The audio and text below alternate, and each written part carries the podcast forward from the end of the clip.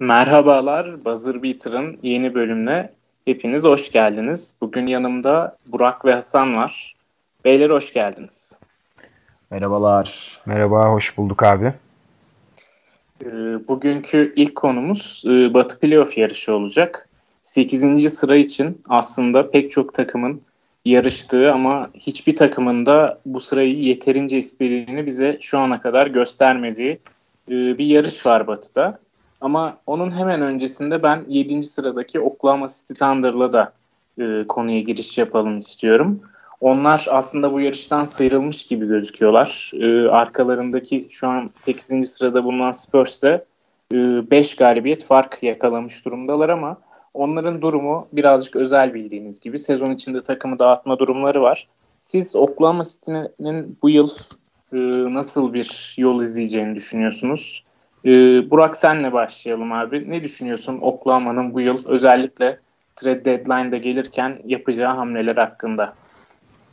Abi Oklahoma ile ilgili olarak sezon başında hani kendi aramızda konuşurken de hani diğer podcast'imiz Draft and de sohbet ederken ben yarışmacı olmalarını, kalmalarını bekliyordum. E, Paul George ve Russell Westbrook'un ayrılmasına rağmen. Bunun da en önemli sebebi aslında takımda bulundurdukları oyuncuların kimliği ve e, takım yönetmeye uygun bir Chris Paul ve iyi ve kaliteli rol oyuncuları, görev adamları olan Adams, Steven Adams, Danilo Gallinari gibi bir çekirdeğe sahip olmaları sebebiyle bir noktaya kadar yarışmacı olmalarını bekliyordum. Tabi bu sezonun neredeyse yarısında yedincilik şeklinde değildi benim e, düşüncem ama buna rağmen özellikle Shai Alexander'ın e, gayet iyi performansı gerek savunmada gerek hücumda onları çok ileriye taşıdı ben açıkçası Oklahoma'nın trade deadline geldiğinde e, Galinari dışında bir oyuncuyu göndermesini çok olası görmüyorum açıkçası. Ben biraz onların bu gidişatını geçen seneki Clippers'a benzetiyorum.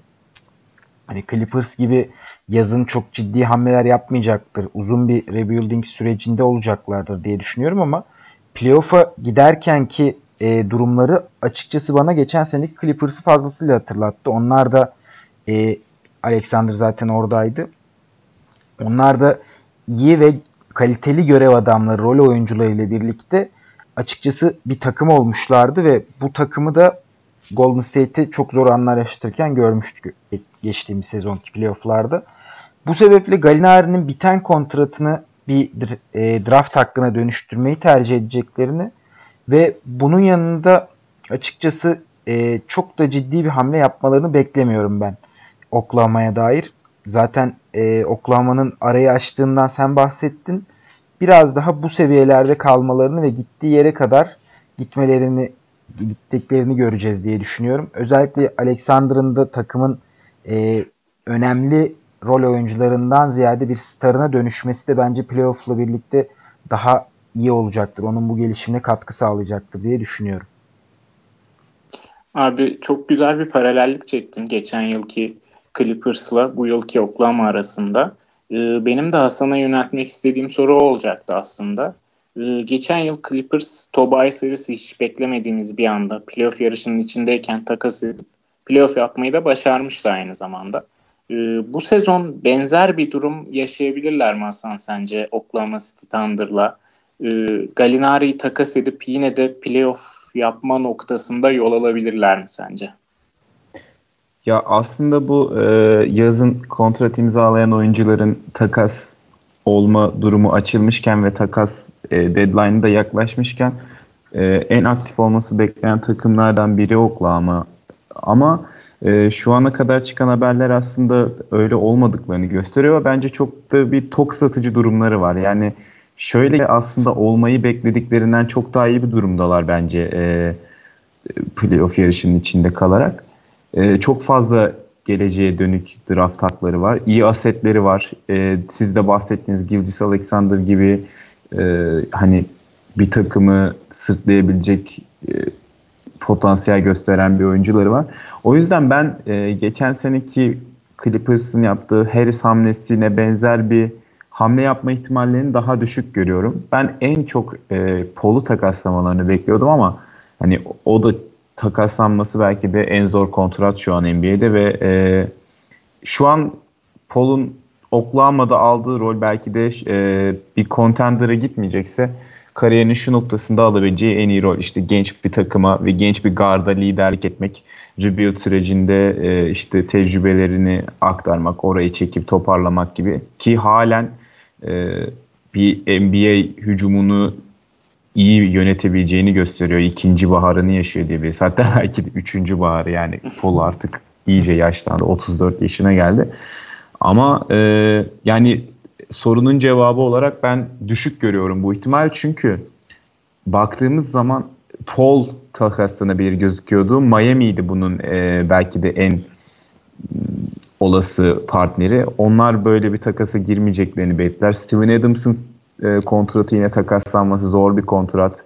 Galinari olabilir ama Galinari de çok iyi bir sezon geçiriyor. E, ben yani sezon başına oranla çok daha düşük görüyorum takas yapma ihtimallerini. Abi senin de dediğin gibi Steven Adams ve Chris Paul'un kontratları hem yüksek değerde oldukları için e, takaslanması zor. Bir de Chris Paul'un özel olarak şöyle bir durumu da var.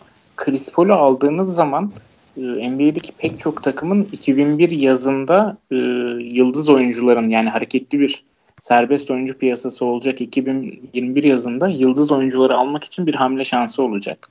E, burada da kimse sanırım daha şimdiden oradaki şansını tüketmek istemiyor Chris Paul'un o uzun yıllar süren yüklü kontratını alıp ama e, belki Steven Adams'ın kontratı gelecek sezon bittiği için o 2021 yazında sona erdi ermiş olacağı için belki Adams da takaslanabilir ama Galinari'nin bir yıl kaldı ve Oklahoma'nın Galinari'ye tekrar uzun süreli bir kontrat vermeyi düşündüğünü pek sanmadığım için en takaslanabilir oyuncu Galinari gibi e, geliyor benim de gözüme.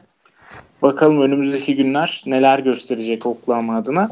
Oradan bir alt sıradaki e, San Antonio Spurs'e geçmek istiyorum ben. Onlar da e, hiç beklediklerini bulamadılar bu sezonun başında. Özellikle sezon başı çok kötü durumdaydılar ama ufak ufak toparlanmalar görüyorum e, Spurs konusunda. E, bunun da en önemli nedenlerinden biri Lamarcus Aldridge'in kendi oyun stilinden fedakarlık edip e, takıma takımın kazanmasına yardımcı olabilmek için artık o 3 sayıları denemeye başlamış olması ve bunu da %40'ın üzerinde bir yüzde olması onlar için işleri kolaylaştırmış gözüküyor. Siz 8. sıra adaylığında Spurs'u nerede görüyorsunuz? Ee, Aldridge ve DeRozan takas dedikoduları birazcık duruldu ama e, işler kötü giderse yeniden alevlenebilir mi? E, Hasan buradan senle devam edelim abi.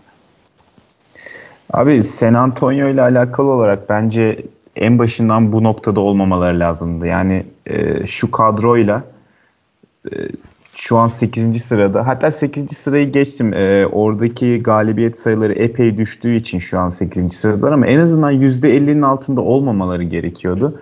Ya ben açıkçası Popovic'e ne kadar saygı duysam da NBA tarihinin gelmiş geçmiş en iyi antrenörlerinden biri olduğuna hiç lafım olmasa da ben şu son 2-3 senede yaptıklarını anlayamıyorum. Yani e, böyle huysuz, inatçı yaşlılar olur ya aynı ona benzetiyorum ben Popovic'i. Yani bir görüşü var ve asla şeyi diğer e, insanlardan gelen önerileri şeyi kabul etmiyor gibi. Yani tamamen kafasının dikine gidiyor. Yani son işte 5-6 yılda işte pace and space, modern basketbol, modern basketbol, 3 sayılık atışlar arttı falan filan.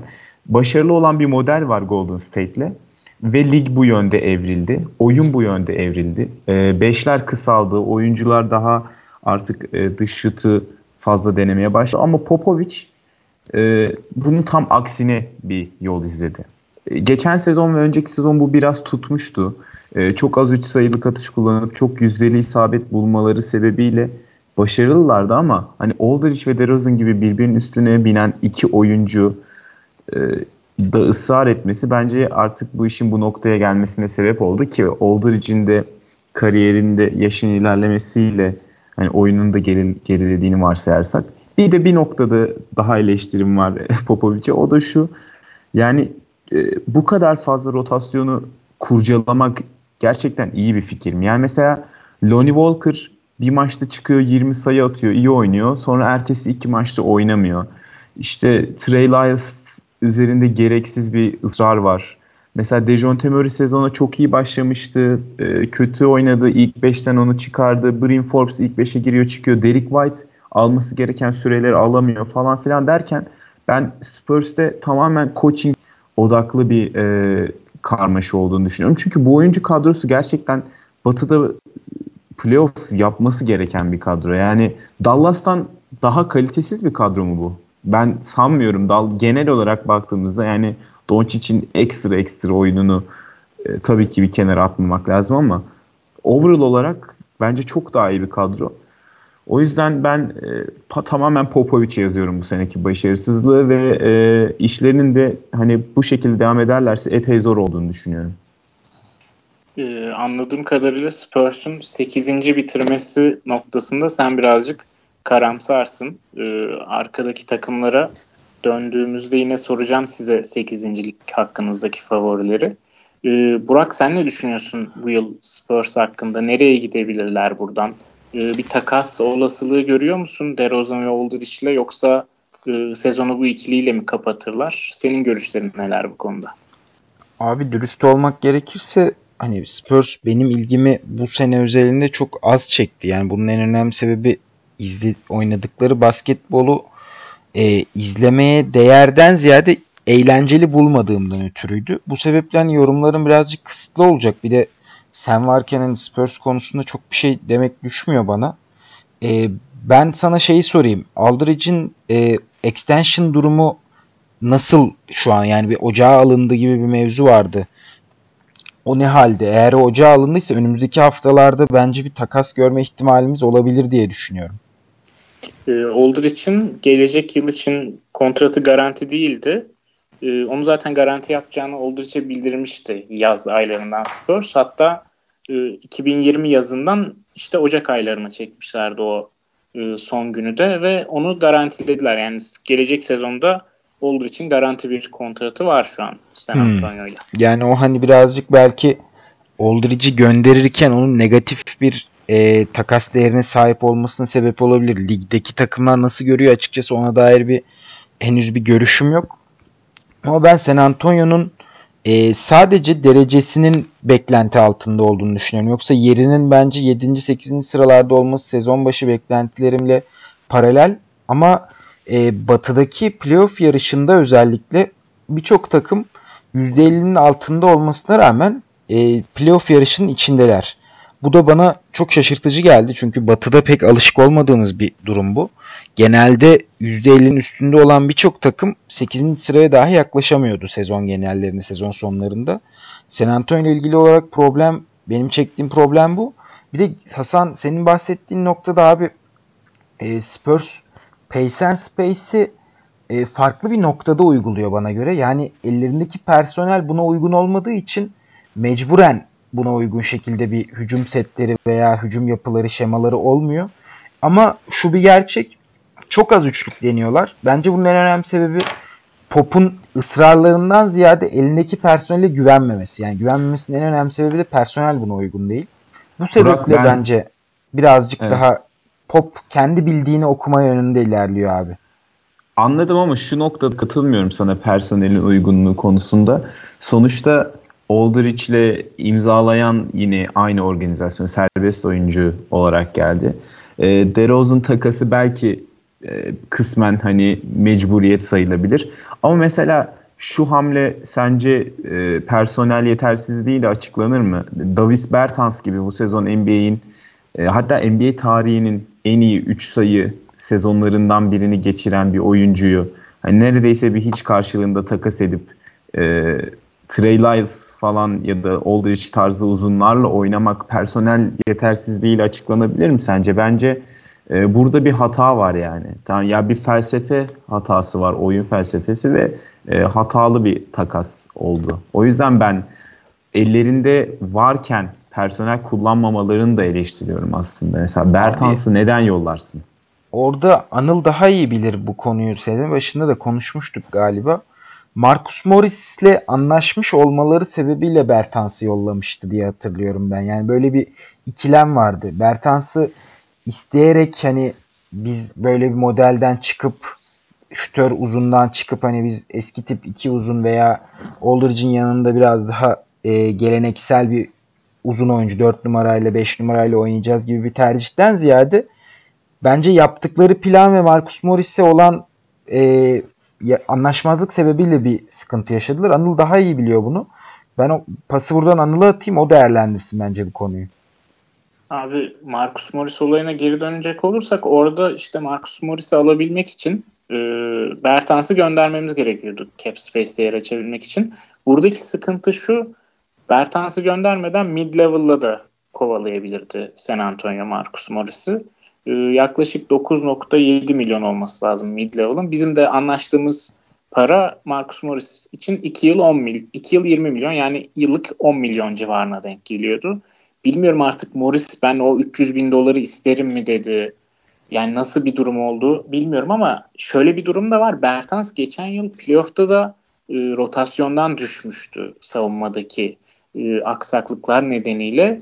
E, bir noktada San Antonio'nun elindeki DeRozan ve için iyi yaptıkları ve kötü yaptıkları üzerine bir kadro kurmaya çalıştığınız zaman o kadar spesifik oyunculara ihtiyaç duyuyorsunuz ki Bertans gibi şu an NBA'in en iyi şütörlerinden biri bile e, savunmadaki defoları yüzünden e, Aldridge ve DeRozan'ın savunma defolarını daha da arttırdığı için şut yeteneğinden faydalanamayacağınız bir oyuncuya dönüşüyor sizde ama başka bir takımda hatta şu an playoff kovalayan çoğu takım için çok önemli bir aset konumuna gelebiliyor. Burada işte DeRozan Aldridge için üstüne kadro kurmaya çalışma e, sıkıntısı yaşıyor San Antonio. Çünkü e, Hasan bahsetti yani Golden State'in e, NBA'yi dikte ettiği ve başarılı da olduğu çok bariz bir şekilde belli olan bir sistemin tam tersine gidiyor Popovich diye.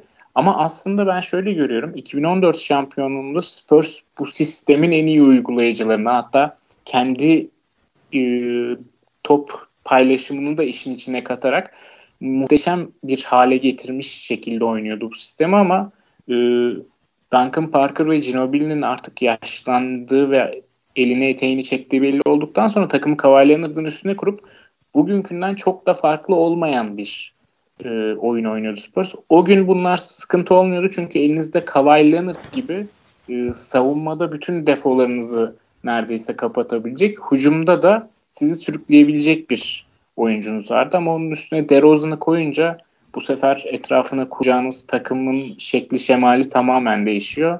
Hani Kawhi Leonard takasının sancılarını e, sıkıntılarını üstünden geçen bir buçuk yıl sonrasında bile Spurs hala yaşamaya devam ediyor diyebiliriz e, o noktada. Şu an için tek nokta da bence Older için e, Patty söylüyor bunu. Onun ağzından aktarıyorum. Kendi oyununu e, bırakıp Spurs maç kazanabilsin diye e, üçlük atmaya başlamış olması. istemeye istemeye de olsa e, üçlüğe başlamış olması diye düşünüyorum.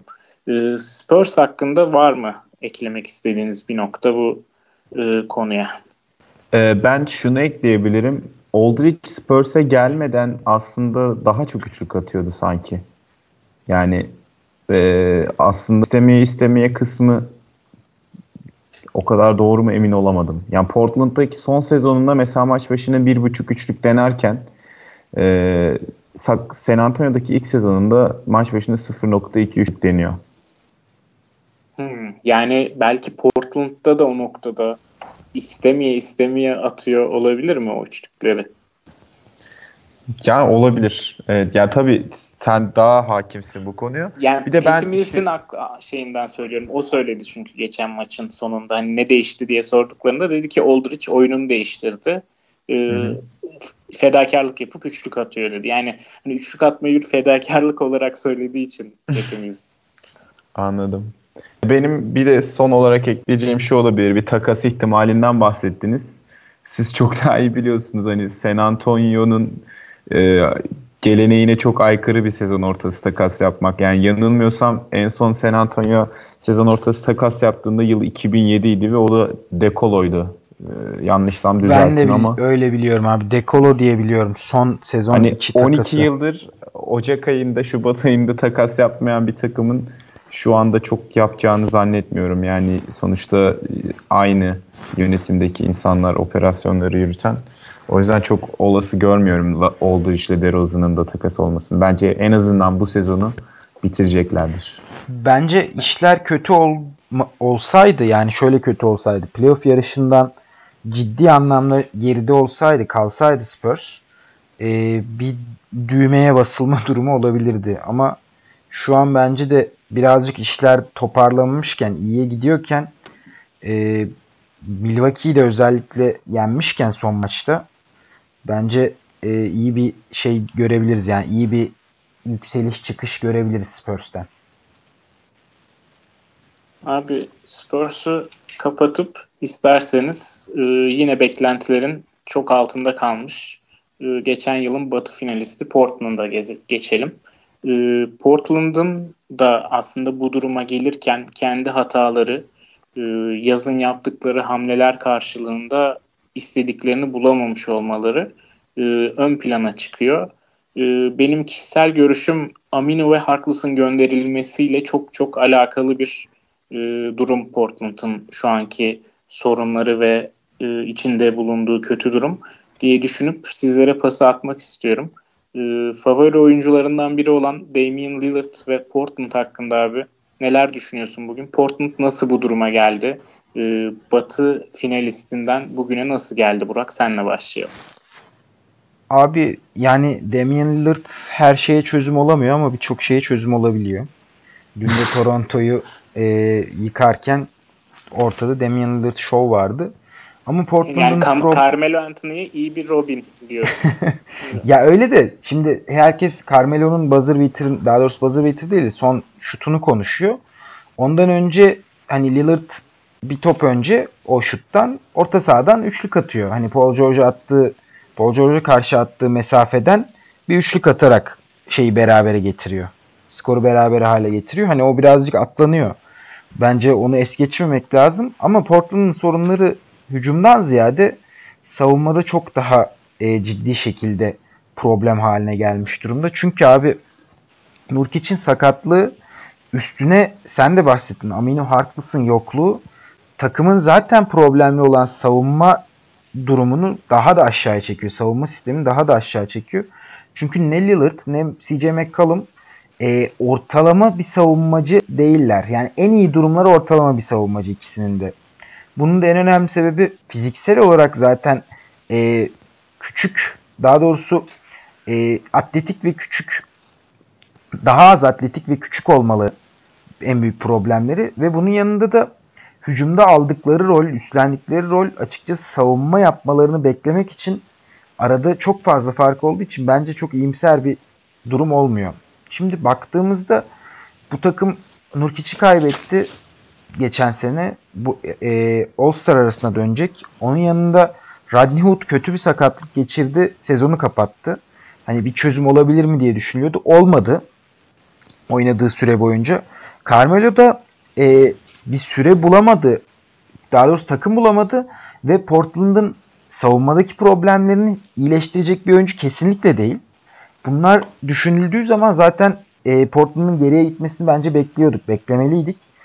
Burası bence onlar açısından çok da sürpriz değil. Yani hala yarışın içindeler. Yanılmıyorsam bir maç gerideler Spurs'ten. Ve takımda Lillard McCallum olduğu sürece ve Carmelo gibi Lillard McCallum'un kötü oynadığı bir günde sorun çözebilecek bir adam varken, hala sorun çözebilecek bir adam varken bence Portland iyimser bir senaryoda ve doğru bir takasla e, bir noktada 8. sıraya bence kapak atabilecek bir durumda. E, bunu senle konuşuyorduk. Ben buradan pası Hasan'a atayım istersen. E, olası bir takas senaryosunda nasıl bir oyuncuya gitmeleri doğru olur? Biz konuşurken Kevin Love'ın özellikle bu seneki onların esnekliğini yok edebileceğinden ötürü iyi bir opsiyon olmayacağını düşünüyorduk. Ayrıca üstüne bir de Lillard, McCollum, Carmelo çekirdeğinin üzerine Kevin Love'ın varlığı savunmayı tamamen yok edecektir diye düşünüyoruz. Hani Hasan sen bu takım nasıl daha iyiye gidebilir ne düşünüyorsun abi? Abi bence cevap çok net. Ee, bir kanat oyuncusu olarak yani. Çünkü gerçekten kanat yok. Ee, şu an Rodney Hood'la Kent Bazemore oradaki dakikaları ağırlıklı olarak oynayan oyuncular. Yani Kevin Love dediğiniz gibi onların e, sıkıntılarının hiçbirine çare değil bence. Hatta sıkıntılarını daha derinleştirecek özelliklere sahip bazı açılardan. E, o yüzden mesela işte Anthony Simons bu sezon biraz parladı. E, belki değeri yüksekken o takaslanıp eli yüzü düzgün bir kanat alınabilir mi? Hani çift yönlü oynayabilen oyunu. E, geçen Abi seneki ben sana söyleyeyim. Nedeninde e, genel menajerin Anthony Simons'ı e, çok yüksek değer biçmesi ve Lillard dahil olmak üzere seçtiğim en yetenekli oyuncu şeklinde bir açıklaması vardı sezon başında. Ya e, yani böyle bir durumda bence göndermezler diye düşünüyorum. Ya evet Anthony Simons'ı zaten şu an hani takaslanabilecek olarak gözüme kestirdiğim için söyledim. Hani diğer takımların almaya hevesli olacağı. Çünkü mesela e, ne tarz bir oyuncu? Mesela aklıma ilk gelen Barton tarzı Denver'dan mesela Barton'ı almak için bu skalada bir oyuncu vermek gerekir ki şu an mesela hani Portland'ın en çok ihtiyacı olan şey bence. Ee, bir kanat oyuncusu yani. Başka bir eksikleri ya çok eksikleri var ama en barizi bu yani kanat kalmadı takımda. Hezonya falan oynuyor. Abi sözünü kesiyorum ama e, aday çok belli bence buraya. İşte, e, en uygun aday Robert Covington. Evet mesela gerçekten cuk oturur yani. Biz konuşurken bir isimden daha bahsetmiştik abi. Dün seninle sohbet ederken. Kimdi hatırlayamadım şey, ya. Jay Crowder'dı galiba. Ha aynen Jay Crowder ya da ama Memphis konuşacağız birazdan playoff potasında. Ya bu arada ben şeyi sormak istiyorum. Ben bu sene çok az Portland izledim. Yani iki ya da üç maçtır en fazla. Ve e, şey olayını hiç anlamıyorum. Hasan Whiteside'ın durumunu hiç anlayamıyorum. Mesela işte e, Kaan Kural'ı dinliyorum. Hasan Whiteside hakkında ağza alınmayacak şeyler söylüyor. Yani şu an NBA'in en yalan oyuncusu olduğunu falan söylüyor. İşte bir iki yazı okuyorum. Hasan Whiteside şöyle kötüydü, böyle kötüydü. Ama istatistik kağıdına bakıyorum. İşte abi 16 sayı, 14 rebound, 3 blok falan. Tamam evet istatistik her şeyi yansıtmıyor ama hani bu kadar büyük istatistikler de aslında bir noktada oyuna katkı veriyor olabilir mi? Siz hani maçları daha çok izlediğinizi, Portland'ı daha çok izlediğinizi varsayarak size soruyorum bunu. Hasan Whiteside iyi mi oynuyor, kötü mü oynuyor abi? Abi bence çok polarize eden bir oyuncu. Yani e, Hasan Whiteside konusunda orta noktada olan birisi ben pek bilmiyorum. Bir grup çok iyi oyuncu. 16 sayı 14 ben 3 blok muhteşem bir blok tehdittir, protector deniyor. Bir tarafta da Kaan Kural'ın da bahsettiği işte çok yalan istatistikler noktasında eleştiriler var. Ben açıkçası birazcık e, az bulunan türden olduğunu düşünüyorum. Ben biraz daha e, orta noktadayım bunu, bu durumda. Çünkü Hasan Whiteside bence Portland'ın en azından bazı problemlerine çözüm olarak sunabileceği bir isim.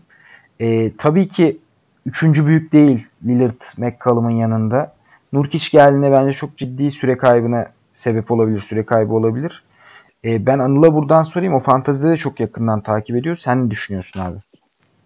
Abi hemen şeyle başlayalım. Portland e, ligin genelinden daha farklı bir e, savunma stratejisi gidiyor. Özellikle bu pick and roll'ları nasıl savunduklarında çok daha bariz ortaya çıkıyor. Pick and roll'ları e, ice dediğimiz bir yöntemle savunuyor Portland ve bu da e, uzunun, e, pivotun pick and roll'larda switch yapmayıp e, pota altını korumasını temel alan bir sistem. E, burada Hasan Whiteside'ın bu kadar polarize etmesine e, sebep olacak iki durum var. Bir tanesi Hasan Whiteside'ın sahadayken çok çabasız görünmesi. Özellikle Nurkic'e oranla e, yaptığı işi inanılmaz çabasız ve e, aylak yapıyormuş gibi gözüküyor. E, bu noktada da birazcık e, yanıltıcı olabiliyor izlerken yaptığı Hasan Whiteside'ın yaptığı işi daha az görmemize de sebep oluyor olabilir. E, bu noktada Nurkic'ten şöyle bir farkı var Hasan Whiteside'ın. Pota koruyucusu olarak e, daha iyi bir pota koruyucusu olduğunu düşünüyorum Hasan Whiteside'ın ama burada sadece topla potada buluşmak değil e, guardları savunurken o guardların e, etrafına veya devrilen uzunlara pas kanallarını da kapatmak. O ellerin çabukluğu birazcık daha ayakların çabukluğuyla Nurkic o noktada daha fazla öne çıkıyordu Hasan Whiteside'dan. Bir ikinci durumda şu abi kanatları gönderdiler. Savunma yapan kanatları gönderdiler dedik ya. Bu Ice'la savunduğunuz pick and roll'larda e, kanatların değeri inanılmaz inanılmaz önemli. Yani yok içi Denver savunmada saklayabilmesinin en önemli, en iyi sebeplerinden biri Millsap ve Gary Harris'in savunmadaki inanılmaz çabası. Portland'ın bu e, sistemle savunmada başarılı olabilmesinin sebebi de Amino ve Harkless'ın inanılmaz çabasıydı savunmada. O kanatlar hem pick and roll'dan çıktıktan sonra potaya giden uzunun pota kanallarını kapatmakla e, yükümlüler. Bir yandan da o uzun dışarıya pası çıkardığı zaman forvetlerin tuttuğu uzuna o çabayla o şutları e, contend etmekle yükümlüler. Yani oradaki forvetlerin çabası çok çok önemli. E, bu yıl Hasan Whiteside'ın yanında o çabayı gösterecek bir forvet yok. Yani Hasan Whiteside partner olarak Carmelo Anthony ile oynuyor ve e, Whiteside eleştirilirken kimse bunlar önemli değilmiş gibi davranıyor. Yani sadece Whiteside'ı koymuşsun, Nurkic'i koysaydın inanılmaz şeyler fark edecekmiş gibi davranıyor. Ben eleştirileri birazcık o noktada haksız buluyorum. Ama Nurkic'in bu sistemde daha iyi olacağını düşünüyorum kesinlikle. Ama Whiteside'de yapabileceğinin en iyisini yapıyor. Özellikle kontrast sezonunda olmasıyla da bunun tabii alakası var. Yani Whiteside kontrast sezonunda ol, olmasaydı bu kadar bile çaba göstermeyecekti bu yıl Portland'da. Ama elinden geleni de yaptığını düşünüyorum ben. Eğer Whiteside'ı Aminu ve Harkless'la izleseydik e, kesinlikle ben bu kadar ağır yorumlar yapılacağını düşünmüyorum. Yani Kaan Kural'dan tut Shaquille O'Neal'a Charles Barkley'e kadar e, sallamayan kimse kalmadı. Bütün e, Portland'ın savunmadaki sorunları sanki Whiteside'ın e, isteksizliği ya da isteksiz görünen, e, yavaş görünen oyunuymuş gibi davranıyorlar. Ben çok anlayamıyorum. Abi ben Portland'ın şeyinden bahsedeyim sonra da kapatalım. Portland'ın defansif ratingi, savunma ratinginde e, ki sıralamasından ve ondan daha kötü olan takımları sayayım ben. Washington, Cleveland, Hornets, Atlanta, New Orleans, New York ve sonra batıda 8. lig için oynayan 3 takım Memphis, San Antonio ve Portland geliyor. Yani aslında savunmanın ne derece kötü durumda olduğunu buradan da görebiliriz diye düşünüyorum. Yani birlikte anıldıkları takımlar ligin dibine demir atmış takımlar açıkçası. Ee, Aminu ve Harkless'ı gönderip ne bekliyorlardı? Yani, yani. Anthony Simons her şeye yetmez. Ey, ya bir de yerini aldıkları oyuncular da gerçekten o kadar tek yönlü ki. Yani Hezonya mesela. Rodney Hood. Yani. Yani evet. İlginç bir yaz oldu onlar adına açıkçası. E sene başında da konuşmuştuk zaten bunu ama hani e, bu kadar bariz bir hatanın buralara getireceğini öngörmeleri lazımdı ya. Aynen yani Portland'ın sorunları şu an birazcık GM Neil Oshley'e yazıyor gibi duruyor. E, haftaya daha detaylı konuşuruz zaten Portland e, takas senaryolarında herhalde e, önceliğimiz olacak takımlardan biri. Çözülebilir mi bu yıl çözülemez mi ya da çözmeye değer mi? E, o konuya bakarız deyip e, biraz önce bahsettik. Ben buradan Memphis'e atlayalım istiyorum. E, Memphis'te playoff yapsam mı yapmasam mı pikimi mi korusam korumasam mı ya da orada basına gitme durumu var piklerinin. E, o noktada ikilemler yaşayan bir takım görüntüsünde ama bence buradaki takımlar arasında da playoff'u en çok isteyenler arasından biri yani o kadar az istiyor ki diğer takımlar Memphis istiyormuş gibi gözüküyor. Ee, siz ne düşünüyorsunuz Memphis için? Bu yıl bir playoff tecrübesi Jaren Jackson Jr. ve Yamoran için e, gerekli mi? Ne kadar iyi olur, ne kadar kötü olur? Ne diyorsunuz abi? Hasan senle başlayalım. Abi ben aslında Memphis'in playoff e, yapabileceğini çok düşünmüyorum. Bunun da hani Memphis'in playoff'a girme muhabbetinin de şu son 3 maçta aldıkları galibiyetlerle biraz alevlendiğini düşünüyorum. Yani çünkü bayağı önemli galibiyetler aldılar. E, deplasmanda Clippers'ı hezimete uğrattılar. Ardından Phoenix'e Minnesota. değil mi? Evet. Phoenix ve Minnesota'yı yendiler. Orada bir anda tepeye çıktılar. Ama e, hani birinci öncelikleri kesinlikle Morant ve Jackson'ın gelişimi. E, playoff olursa güzel olur ama olmazsa dünyanın sonu değil e, şeyindeler bence kafasındalar.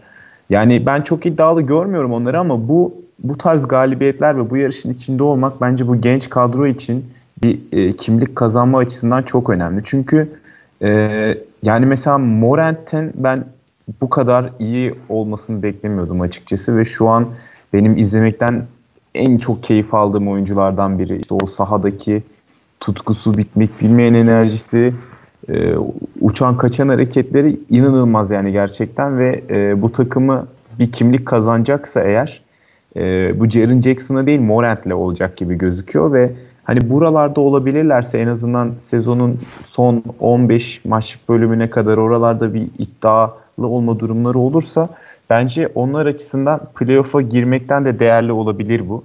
Çünkü hani bu sezonun başında şu kadroya baktığımızda hiç kimsenin playoff bekleyeceğini düşünmüyorum ki ben hala beklemiyorum çünkü orada çok daha güçlü takımlar var. Ama dediğim gibi kimlik kazanma açısından çok çok önemli ve doğru yolda olduklarının en önemli göstergesi. Abi sana şöyle döneceğim Burak. Ee, Memphis'in bu yılki draft hakkı e, ilk 6 sıra korumalı şekilde Boston'da.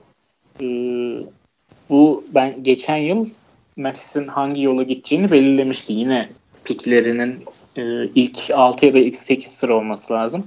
E, korumasıyla Boston'daydı. Onlar e, birazcık da tanking yaparak o ilk 8 içinde kalma ihtimallerini arttırıp e, bu yılki drafttan Morant'i seçtiler ve çok da karlı çıktıklarını söyleyebiliriz bu işten. Sence bu yıl e, bu macera nereye gider? Abi ilk 6 içinde olursa Memphis'te mi kalıyor Boston'da mı? Memphis'te kalıyor. Memphis'te kalıyor. Ee, şunu diyecektim ben de yani ben bunu dün konuşurken de sonrasında baktım. Memphis'in açıkçası ilk 6'ya girmesi birazcık zor görünüyor bu saatten sonra bana göre. Çünkü doğudaki özellikle çok kötü takım sayısının artması yani 4 tane takım sayabiliriz. Washington, New York, e, Cleveland ve Atlanta. Batı'da da Golden State'in burada olacağını düşünürsek 5 takım hani 6. olarak Memphis'in olması en kötü 6. olarak Memphis'in olması yetmiyor doğal olarak. Lotarya'da da ilk 6 içerisinde düşmeleri gerekiyor. Ee, bunu bence riske etmektense piklerini bu sene bir şekilde e, bırakıp yani Boston'a gitmesine izin verip playoff kovalamak bence onlar açısından daha çok şey katabilir takıma. Özellikle de Morant'in ve Jackson'ın e, ciddi bir maçtaki uyumu ve bu noktalarda karar alma, sorumluluk alma noktasında bence daha büyük artı yazacaktır diye düşünüyorum. Ayrıca bu takımın bence geleceğinde yer almayan e, ve birkaç sene önümüzdeki işte 3 senelik kontrat verirken de bence bunu düşündüler. 3 senelik kontratı alırken de onu takaslayabileceklerini düşünen bir durumda olan Memphis Valanciunas'tan da e, benzer bir katkıyı alabilir. Yani bir pik, birinci tur piki, lotarya korumalı veya lotaryadan bir pik bence Valanciunas için eder seviyede. Böyle bir durumda da hani Valanciunas'tan çıkıp böyle bir piki almak onlar açısından tercih edilebilir geliyor bana göre. Özellikle Boston'la mesela bunu ben geçen podcast'te dinledim. Galiba Zach Love'daydı ama emin değilim. E, Memphis'in Valanciunas karşılığında cap'i ayarlayarak tabii ki bu pick swap'i geri alması konuşuluyordu. Bence çok kötü bir senaryo değil. Bilmem siz ne düşünürsünüz? Ben şunu ekleyebilirim belki. Ee, o pik eninde sonunda Boston'a gidecek diye biliyorum ben. Yani yanlışım varsa düzeltin ama mesela bu bu sene korumalı. Eğer bu sene de devretmezse seneye ilk korumasız olarak Boston'a gidecek diye biliyorum. O yüzden ben e, bu e, piki koruma işte alma olayını çok taktıklarını zannetmiyorum. Yani sonuçta o takasta e, o kaybolmuş bir hak gibi yani aslında çoktan. Ya şöyle hangi yıl gitmesini seçme hakkın gibi bir şey var. Yani hangi drafttan oyuncu seçmek istiyorsun? Hangi yıl seçmek istiyorsun? Ee, bu yıl mı seçmek istersin? Seneye mi seçmek istersin? Aslında bunun kaderi kendi ellerinde birazcık ama e, Buran da dediği gibi bu yılki artık bu kadar galibiyetten sonra hele de Doğu'nun o e, aşağısındaki takımların arasına girmek e, birazcık zor gibi gözüküyor Memphis için. O pik herhalde yüksek ihtimalle bu yıl Boston'a gidecektir diye düşünüyorum ben de. Bir de abi şeyi ekleyeyim hemen. Ee, biraz önce söylediğim dörtlünün yanında Washington, New York, Cleveland, Atlanta'nın yanına büyük ihtimal Detroit de katılacak. Çünkü Blake Griffin'in sakatlığı Griffin ve GG. Drummond'ın evet e, olası bir takası çok büyük ihtimalle bir takas olacak çünkü Detroit'i büyük ihtimalle o takımlar arasına alacaktır. Bir de Golden State ekleyince 6 takım oluyor. Yani NBA'in dibinde. Memphis'in ilk 6'da olma ihtimali bence gün geçtikçe düşüyor. 7. sıradayken de e, pikinizin ilk 6'da olmama ihtimali de %50'nin üzerinde zaten ki 7. sıra olacakları bile belli değil. O yüzden hani sırf bunun için bu sezonu bence buna göre yönlendirmeyeceklerdir diye düşünüyorum. Ee, Memphis için aslında benim ekleyebilecek çok bir şeyim yok. Sadece playoff yapmalarının ben eldeki çekirdek için çok hayırlı olacağını kanaatindeyim. Ama e, sezonun ilerleyen bölümlerinde Ya, Crowder'ı, e, Valenciunas'ı e, takaslayacaklarını düşünüyorum ben aslında. E, playoff ihtimali azaldıkça. Trade deadline'da bu takasları görebiliriz diye düşünüyorum. Ama buraya kadar iyi getirdiklerini düşünüyorum. E, deyip e, buradan bir başka takıma geçelim isterseniz. E, Minnesota Timberwolves. Onlar gerçekten hiç playoff yapmakla e, ilgileniyormuş gibi değiller. E, bunun Carl Anthony Towns'u da sinirlendirdiğini, e, takas dedikodularının yavaştan çıkmaya başladığını, Towns'un mutsuz olduğunun e, yazıldığını, çizildiğini görmeye başladık. E, siz ne düşünüyorsunuz? Play, e, Minnesota hakkında. Birazcık da ben gelecek tahmin de yapmanızı istiyorum bu noktada Minnesota'dan. Çünkü playoff yarışında konuşuyoruz ama dediğim gibi hiç oralı değillermiş gibi. Şu an özellikle e, son e, Burak sen bakmıştın sanırım. Kaç maç 18 maçta 14 yenilgileri var abi. Son 18, son 18 maçta 14 maçta yenilgileri. 14 yenilgi. Var. Bu takım nereye gidiyor gelecek olarak? Ee, Burak senle başlayalım. Abi bu takım gelecek olarak bence iyi bir noktada başlamıştı. Ta ki 18 maç önceye kadar. Ondan sonra yaklaşık bir 12 maçlık pardon 10 maçlık bir yenilgi serisi oldu. Bunun bir kısmında Towns'un sakatlığı da tabii ki tuzu biberi oldu bu durumun. E, bu işte birazcık işleri değiştirdi. Yani Minnesota playoff çerçevesinin içindeyken bir anda şimdi acaba lotaryaya mı düşüyorlar seviyesine geldi. Ama şunu eklemek lazım bana göre. E, hala ama hala playoff'tan iki maç gerideler. Yani Towns'un olası bir dönüşü onları bir noktada playoff'a atabilir. Ama sorun şu. E, Towns nasıl dönecek? 12 maç kaçırdı son maçla birlikte. Towns dönse dahi kadro seviyesi olarak diğer takımlarla yarışabilecekler mi? Ben birazcık bunun e, sorunlu olabileceğini düşünüyorum. En önemli sebebi de özellikle ellerinde çıkmaya çok müsait parçalar olması. Yani Jeff Teague'in, Robert Covington'ın gönderilmeye müsait olması. Bunun yanında Josh Okogi'nin belki bir şekilde talip bulabilmesi ya da tam tersi Calver, Okogi gibi genç oyuncularına süre vermek için iyice önlerini açmak istemeleri bence problem olabilir. Towns'un sakatlığı da birazcık hani beklenenden ciddi görünüyor. Ee, henüz hani bununla ilgili net bir açıklama yapılmadı. Şut atmaya, şut idmanına da katılıyor Towns son birkaç maçtır. Ama ona rağmen oynamıyor. Bu 3 maçtır galiba şut idmanına katılıyor ve 3 maçtır oynamıyor. Bunlar birazcık acaba Minnesota bu seneyi yavaş yavaş e, böyle çaktırmadan çöpe mi atıyor gibi düşündürttü beni. Sak, e, takas konusunda da ben Towns'un e, galiba 4 senelik daha kontratı var yanlış bilmiyorsam. Böyle bir durumda da hani şu andan ben takasımı istiyorum mızıkçılığına girecek bir durumda olduğunu düşünmüyorum. Girse dahi Minnesota hani otur oturduğun yerde deme ihtimali çok yüksek olan bir takım bana kalırsa.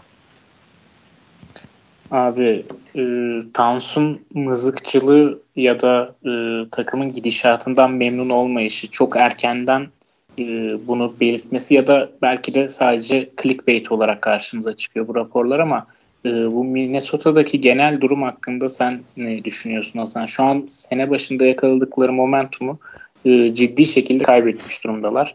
Towns dönse bile son 18 maçın 14'ünü kaybetmiş bir takımın Towns gibi bir oyuncunun dönmesiyle bile ben tekrar o momentumu yakalamasının zor olduğunu düşünüyorum. Sen neler düşünüyorsun bu konuda? Bence aslında beklenen şu anki durumlarıydı. Yani sene başındaki e, çıkışları birazcık e, sıra dışıydı. O yüzden e, siz de bahsettiğiniz zor diye e, toparlamaları bence de çok zor. Çünkü gerçekten Wiggins ve Towns dışında kadroda e, elle tutulur oyuncu sayısı bir belki o da Robert Covington yani. E, ama o da çok e, özel bir sistemin içinde faydalı olabilecek bir oyuncu. Çünkü hücumda sorumluluk e, verdiğinizde, vermek durumunda kaldığınızda e, defoları iyice ortaya çıkıyor. E, yani Minnesota gerçekten e, üzülüyorum yani açıkçası bir yandan Minnesota'ya. Çünkü e, işte Wiggins ve Towns ardı ardına draft edildiğinde işte önümüzdeki 10 senenin en iyi takımı e, olması beklenen bir grup olarak gösteriliyordu. İşte Zach Lavine vardı, bilmem ne bilmem ne ama şu anki durumları hiç iç açıcı değil. Towns'ın mutsuzluğu da gayet normal çünkü inanılmaz oynuyor. Yani Towns şu şekilde oynarken Minnesota'nın maç kazanılıyor olması çok şey anlatıyor zaten. Bence burada yapılacak e, en mantıklı şey Wiggins'ten yol yakınken dönmek olabilir ama o da yani e, inanılmaz bir kontrat imzaladı. Kimsenin de o yükün altına girmek isteyeceğini sanmıyorum. O yüzden kısa vadede ben Minnesota'nın yani NBA'de olunabilecek en kötü yerde olacağını düşünüyorum. Yani bu e, ne iyi bir draft piki alabilecek kadar kötü ne de playoff'a girebilecek kadar iyi. Yıllardır Detroit'in sıkışıp kaldığı bu noktada ben önümüzdeki 3-4 sene Minnesota'nın da sıkışıp kalacağını düşünüyorum. Yani çok radikal bir kararla Wiggins ya da Towns'tan çıkmazlarsa. Çünkü dediğiniz gibi Towns'ın 4 yıllık bir kontratı var. Ee, o mızıkçılığa giremez henüz. Ee, Wiggins'i de kimse almak istemeyecektir. Ee, bu ikiliye 3-4 sene bağlılar ve bu noktada kalacaklar gibi. Şu an Minnesota için sanırım en iyi yol e, Robert Covington'dan e, değerli birkaç draft hakkı, değerli birkaç genç alabilirlerse artık ne koparabiliyorlarsa e, onu koparmak. Belki Jeff Teague'i aynı şekilde kontratı bittiği için bir takıma takaslayabilirler ama onun da kontratı 20 milyon civarı olduğu için o da çok zor görünmekte şu an. Hani bu yıl ellerindeki veteranlardan alabileceklerini alıp önlerine bakmak gibi duruyor. Çünkü e, senin de bahsettiğin gibi Hasan Wiggins'ten çıkmak çok zor o kontrattan. Her ne kadar Wiggins bizim beklentilerimizin çok çok çok üstünde oynamaya başlamış olsa bile, gelişim göstermeye başlamış olsa bile e, bir süre daha sanırım Towns Wiggins ikilisi ve bunların etrafına e, kurulmaya çalışılan Minnesota takımlarını izlemeye devam edeceğiz gibi gözüküyor. E, buradan Sacramento'ya geçelim. Sacramento bizim bu programda çok ağır eleştirdiğimiz takımlardan bir. Sebebi de beklentilerimizin çok yüksek olmasıydı. E, Sacramento'da bu sıralar benim dikkatimi çeken en büyük e, konu e, oyuncuların tempo yapmak istemesi, tempo oynamak istemesi, koşmak istemesi ama Luke Walton'ın hala ısrarla e, frene basıyor oluşu, onları yarı sahada oynatmaya ısrarla devam ediyor oluşu. Bunu da Walton'ın kendi açıklamasıyla aktaracak olursak takıma top kaybı yapmamayı öğretmeye çalışıyor. Yani takımın e, tek düzeyde bir sadece koşarak oynayan bir takım değil aynı zamanda yarı sahada da e, işler playoff yaparlarsa ya da önümüzdeki sezonlarda playoff geldiğinde yarı sahada da oynamayı öğrenebilmesini hazır olmasını istiyor playoff atmosferine. E, siz neler düşünüyorsunuz bu konuda? Burak senle başlayalım abi. Abi şöyle hani birazcık eleştirel yaklaşacağım ben. Bunu düşünen bir takımın da ben Bogdan Bogdanovic göndermesini açıkçası çok mantıklı bulmuyorum. Yani e, ya tamamen ipleri Fox'a verelim hani yarı sahada o yönetsin, hızlı hücumda o yönetsin gibi bir delüzyona kapılmışlar. Ya da hani Bogdanovic'le biz imzalamayacağız. Artık bunu yok pahasına da olsa ya da ne bileyim Kuzma karşısında yapalım gibi bir mevzuya getirebilirler ama iki türlü bana çok mantıklı gelmiyor. Yani Bogdanovic'e para ödemek istemeyebilirsiniz. Buna eyvallah. Ama e, özellikle bu durumda koçla yönetim arasında daha doğrusu genel menajer, koç, yönetim üçgeninde bir takım problemler var gibi geliyor. Ben Luke Walton'ın e, kötü bir koç olduğunu açıkçası düşünmüyorum ama Kings'in, Sacramento Kings'in aradığı koç veya onlara uyan koçun bu konuda şüphelerim var.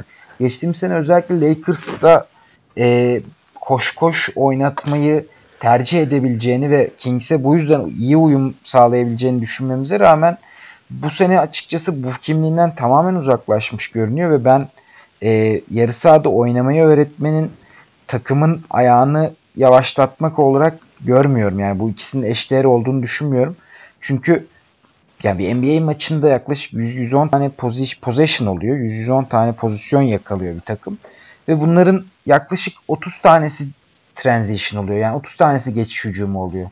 Onun dışında tabii ki faal atışları oluyor ya da ne bileyim e, hızlı hücum sonrası top pardon top kaybı sonrası e, ikinci şans sayıları oluyor vesaire ama e, ben burada takımı yavaşlatmanın veya e, top yönü top dağılmasını yavaşlatmanın iyi bir çözüm olmadığını düşünenlerdenim. Burada özellikle Deadman'ın da benzer bir e, yılmışlık içerisinde olması, beni oynatmayacaksınız takaslayın şeklinde bir e, çıkışta bulunması ve zaman zaman oyuncularda böyle bir mutsuz ya da ne bileyim e, pasif agresif tavırlar görmemiz özellikle Hield'da Bogdanovic'te görmemiz açıkçası Kings'te takasa yakın takımlardan biri mi dedirtiyor bana. Ben onların böyle bir gidişatta playoff'u kovalamasını pek olası görmüyorum açıkçası ve son zamanlarda ve sezon içerisinde de birçok sakatlık yaşamaları açıkçası onların elini birazcık bence e, sıkıştırıyor. Yani nasıl bir yöne gideceklerine karar vermelerini geciktiriyor açıkçası. Abi Bogdanovic Kuzma takasından bahsettin. Ee, geçen gün Brian Show'un e, katıldığı bir programda söylediklerini aktarmak istiyorum ben de. E, Show dedi ki e, Kuzma e, öncelikle Kuzma'nın antrenörü LeBron'un aleyhine e, paylaşımlarda bulunmuş Instagram hesabından. LeBron'la Kava'yı kıyaslayıp Kava'nın nasıl gerçek bir lider olduğu ama LeBron'un e, yanlış lider olduğu şeklinde paylaşımlarda bulunmuş. E, bunun üstüne de şeyden bahsetti. E, Rich Paul'un Kyle Kuzma ile imzalamak istemesinden menajeri olarak ama Kyle Kuzma'nın bunu da reddettiğinden bahsetti. E, Rich Paul'la LeBron'un ne kadar yakın olduğunu e, ve Rich Paul'un da e, oyuncularını LeBron'un ne kadar kolladığını da biliyoruz. KCP'nin e, maaş bütçesi aldığı maaşa bakabilirsiniz. E, bunun nasıl gerçekleştiğini görmek için. E, o noktada e, bu iki olaydan dolayı Kuzma'nın gönderileceği konuşuluyor Lakers'tan ve Sacramento'da en büyük talibi. E, Bagley'nin, Harrison Barnes'ın, Trevor Ariza'nın olduğu noktada e, doğru isim mi Kuzma sence Hasan? E, Sacramento neyin peşinde? Yani Bogdanovic'i ödememe mevzusunu da işin içine katarak e, neyin peşinde Sacramento? Sacramento bence neyin peşinde olduğunu bilmiyor. E, son çıkan bu haberlere bakarsak. Ya zaten en baştan bu sezonun başına dönersek e, hani e, Bogdanovic ve Buddy Hield arasında bir seçim yapmak e, durumunda olduklarını göz önüne alırsak Bogdanovic'e bu parayı ödemeyip Buddy Hield'e o kontratı vermek zaten başlı başına bir hata. Hani Harrison Barnes'a verdiğiniz o kontratı okey tamam. E, işte De'Aaron Fox ve Bagley'i e, franchise'ın iki tane e, yapı taşı olarak belirlediniz ve onların da gelecek kontratları var. Orayı düşünüyorsunuz. Tamam ama e, Bogdanovic'e bu kontratı vermeyip de Hield'a vermek zaten en büyük hataydı. Onun kontrat süreci de çok sancılı olmuştu hatırlayacaksınız. E, yani Kuzma dedikoduları çıkıyor. Eğer hani Kuzma e, Bogdanovic eksenli bir takas olursa gerçekten ben e, NBA baronlarının e, ve Lakers lobisinin ne kadar güçlü olduğunu söyleyenlere inanacağım artık. Çünkü yani hem Lakers'ın ekmeğine yağ sürmüş olursun. Bogdanovic tam Lakers'ın aradığı parça. Ee, Kuzma da Kings'e asla yaramayacak bir parça. Yani çünkü Bagley var zaten orada. Ee, Deadman benzer özelliklere sahip. Sen de bahsettiğin Ariza. Ee, o yüzden hani tam yönetim temelli sıkıntılar var.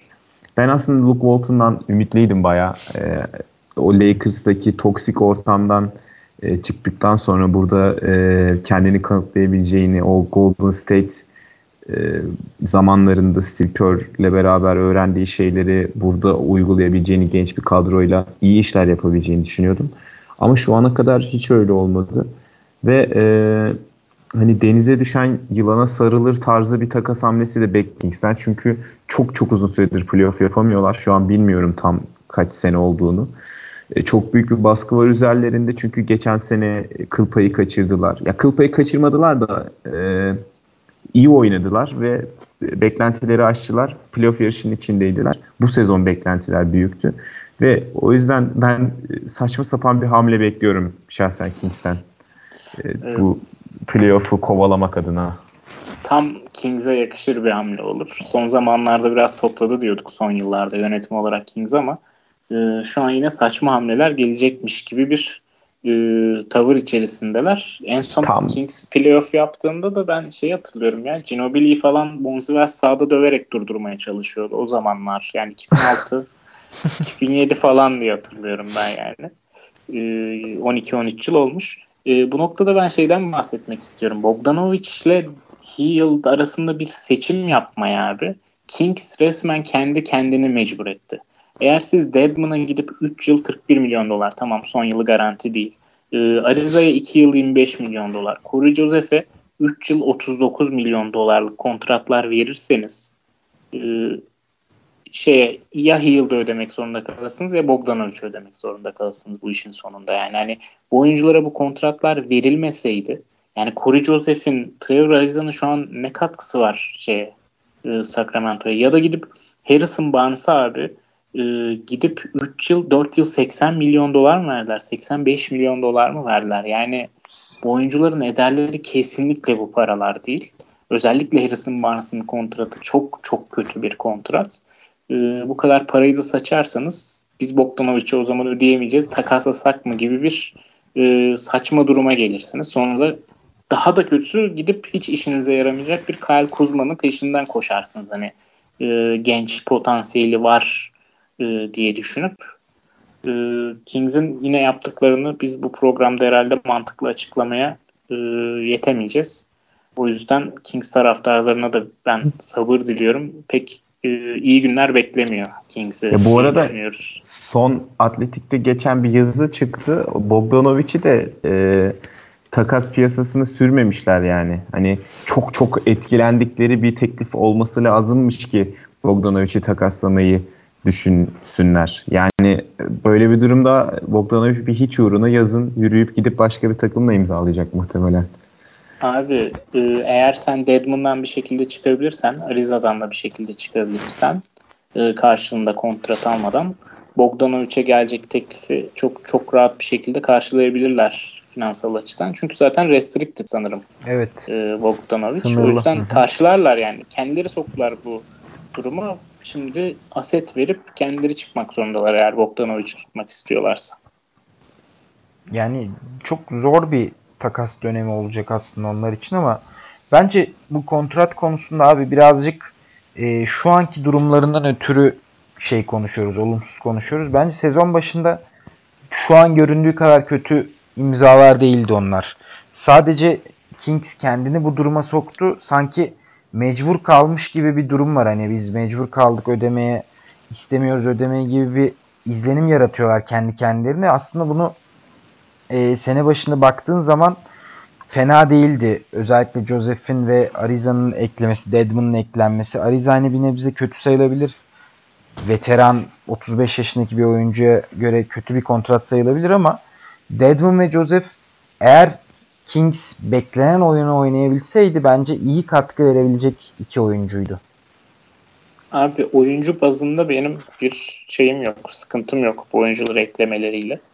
Ee, ben verdikleri paraların kendilerini köşeye sıkıştırdığını düşünüyorum sadece. Ya işte eğer sonuçlar gelseydi hani galibiyetler gelseydi ya da playoff'un daha yukarılarında olsalardı o para şu an göründüğünden daha iyi görünürdü diye düşünüyorum doğal olarak. Hmm. Yani Corey Joseph 12 milyon hala benim çok Deadman belki birazcık hak etmişti o parayı da. Ee, Corey Joseph 12 milyon. Ariza'da yine ismiyle belki o paraları hala herhangi bir takımdan da bulabilirdi ama Harrison Barnes ve Corey Joseph kontratları e, o dönemde beni çok geriyordu. Şu anda e, Sacramento açısından bir e, ikili bir kararsızlığa yol açıyor gibi takımda deyip Sacramento'yu kapatıp Phoenix'e geçelim isterseniz. Onlar da Minnesota ile çok benzer bir kader yaşıyorlar. Ee, sezona onlar da çok iyi girmişlerdi ama şu an e, Batı'nın 13. sırasındalar. Ama 13. sırasında de olduklarına bakmayın. Sadece playoff'un iki maç gerisindeler hala bu kötü duruma rağmen. Ee, orada da yine bir saçmalık görüyoruz bence şu an. Bir Aaron Baines, DeAndre Ayton pota altı ikilisi denemesi var. Ee, Hasan sen ne düşünüyorsun abi? Bu ikili bugünkü NBA'de oynatılabilir, ilk 5 başlatılabilir bir ikili mi? Ya açıkçası ben çok şaşırdım bu denemeyi ilk gördüğümde. Yani e, aslında buna mecbur da değiller. E, işte Aaron Baines çok iyi oynamıştı Aiton'un ceza aldığı dönemde. E, tamam. Ama sonra bir sakatlandı, performansı düştü falan. Aiton döndü. Tekrar o sene başındaki e, Aiton'la başlayıp sonradan Baines'in girdiği sisteme dönerler diye düşünürken böyle bir e, yola gittiler ve bence çok da sürdürülebilir değil. Yani ikisini de sınırlayan e, bir rol. Çünkü e, Aiton işte Dwight Howard'ın Orlando zamanlarındaki gibi o içerideki bütün ilgiyi üzerine çekip dışarıdaki oyuncuların işini kolaylaştıran ve içeride gerçekten çok büyük bir e, skor gücü olan bir oyuncu. Ama Baines'le beraber oynadığı zaman o alanları bulamıyor. E, bu sefer ikisi de zarar görüyor bu işten. Bence hiç sürdürülebilir değil. Ama ben hala e, Phoenix için e, doğru giden şeylerin olduğunu düşünüyorum. Yani e, Devin Booker'ın e, bence bir seviye daha atlaması e, açısından. İşte Ricky Rubio'nun sene başındaki kadar olmasa da e, oralarda işleri toparlaması ve Ubre'nin harika bir sezon geçiyordu Ubre. Onu altını çizmek lazım. O yüzden Aiton Baines'ten vazgeçtikleri anda yine sezon başındakine benzer bir çıkışa geçebilirler bence. Yani bu noktada ben de sana katılıyorum abi sakatlıklar ve Aiton'un cezası da çok bellerini büktü bu kötü gidişatta. Bence de bu dönem denemeden vazgeçtikleri anda e, onları geride tutan mesela Sacramento'yu tempo yapmamaları gibi geride tutan bir sebep var. E, onları geride tutan e, majör bir sebep olmayacak diye düşünüyorum. E, Burak sana şöyle pas atmak istiyorum abi. Phoenix'i e, yazın şöyle gördük biz. Rebuilding yapan, Aiton ve Devin Booker etrafında rebuilding yapan bir takım değil de artık playoff yapmak isteyen ve yaptığı hamleleri de şimdi kazanmak için yapan bir takımdı Phoenix. Özellikle e, 6. sıra hakkını Minnesota'ya takaslayıp pardon 5. sıra hakkını Minnesota'ya takaslayıp e, Dario Saric'i takıma katıp 4 numaradaki e, eksikliklerini giderip ondan sonra da Aaron Baines oynatmak gibi. yani GM James Jones valla oynadığından daha kötü bir GM'lik yapıyor ya açıkçası. ee, sence Phoenix, yancısı. sence Phoenix bir hamle daha yapar mı bu yıl playoff'u zorlamak için? Özellikle playoff yarışındaki rakipleri de pek parlak değilken. Ve Abi, bu hamle nereye lazım Phoenix'te? Konuşuluyordu açıkçası ama ben e, bence Phoenix'in yapacağı hamlenin şöyle olması lazım rotasyonunu biraz daha keskinleştirerek bunu tabi Aaron Baines ve Aiton'u birlikte başlatmayarak yapmak en önemli şey olabilir. Bence rotasyonunu keskinleştirip ellerinde süre vermek zorun süre verme zorunluluğunda hissettikleri oyunculardan çıkmaları iyi bir tercih olabilir. Çünkü bence var olan e, personel, var olan oyuncu e, grubu açıkçası playoff'u kovalayabilecek bir personel bana kalırsa. Hani Rubio gibi çok iyi bir guard var. NBA'de bu seviyelerde bence fark yaratan bir guard var. Özellikle bir takımı e, 10. sıradan 11. sıradan playoff'a atabilecek kadar iyi bir guard bana kalırsa. Devin Booker gibi bir tamamen bir sorun çözü ve sorun çözücü ve skor kaynağı var ve açıkçası e, iyi kanat oyuncuları var bence savunmada ve hücumda gayet iyi. Onlardan beklenen görev yapacak Ubre, Mikael Bridges bu senin de bahsettiğin takasla aldıkları Cameron Johnson daha doğrusu draft hakkını e, göz ardı edip düşerek aldıkları Cameron Johnson e, bana kalırsa bu takımın eksiği bu pota altı rotasyonunu keskinleştirip mesela Aiton ve Baines'i yan yana oynatmaktan ziyade bunların dakikalarını ayırıp mesela Aiton'un yanında iyi bir şütör olan e, Kaminski ile devam etmeleri olabilir veya Saric'i oraya entegre etmeleri olabilir. Bence bu yeterli olacaktır. Bir hamle bekler miyim? Bir şey konuşuyordu. Aaron Baines'in gönderilmesi konuşuluyordu bir noktada. Bir contender'a yollanması. Özellikle Boston'a tekrar döner mi gibi bir, birkaç haber okumuştum ben ama hani Boston'da ihtiyacı olduğundan dolayı ben açıkçası gönderilse dahi Baines onun eksikliğini e, playoff kovalama noktasına çekmeyeceklerini düşünüyorum. Çekmeyebileceklerini düşünüyorum. Ama bu playoff'a yeter mi? Biraz şüphelerim var. Bunun da sebebi e, ben bu değişimi yapmak için çok geç kalacaklarını düşünüyorum. E, özellikle Knicks'e karşı alınan galibiyet onların gözünü boyadı bence. İlk maçta Aiton ve Benson birlikte oynadı. E, o maçta alınan galibiyet hani bu ikili tutar gibi bir izlenime yol açtı bana kalırsa. Ondan sonra da bunu aldırıp iki maçta da yeniliyorlar. Dün de dün değil önceki gün ya da bir e, yaklaşık 30 sayılık bir şeyi e, farkı eritmelerine izin verdiler Sacramento'nun. Ben e, bir tahminde bulunacak olursam bir hamle beklemiyorum. Hamle olursa da takıma birini ekleme değil de takımdan birini gönderme şeklinde olacaktır. Ama hepsinin ötesinde takımda bir rotasyon değişikliği bir hamle için geç kalacaklarını düşünüyorum ben. Ee, abi söylediklerine ben tamamen katılıyorum. Buradaki bence iyi nokta Monty Williams'ın e, bu Aaron Baines, DeAndre Ayton ikilisinin kalıcı değil de bir deney olduğunu söylemesi. Umarız bu deney çok uzamayacaktır Phoenix'in selameti açısından. Abi şunu ee, söylemek bu... istiyorum sana. Bunu sene başında da şöyle konuşmuşlardı. E, Aiton 4 numarada oynamayı istekli oynayabilir ve buna gerek Monty Williams gerek James Jones hani düşünüyoruz böyle bir şey demişlerdi. O bunları düşününce de acaba aslında deney değil plan mı buydu diye düşünüyorum sene başından beri. Hmm, evet öyle eksi bir noktası da var. Bu söylediklerini de bana şeyi düşündürdü. Acaba Aiton da e, Davis gibi mücadeleden o 5 numaraları savunmaktan içerideki itiş kakıştan kaçmaya mı çalışıyor? Abi daha ikinci yılındasın ya. Doping cezası ya yemişsin.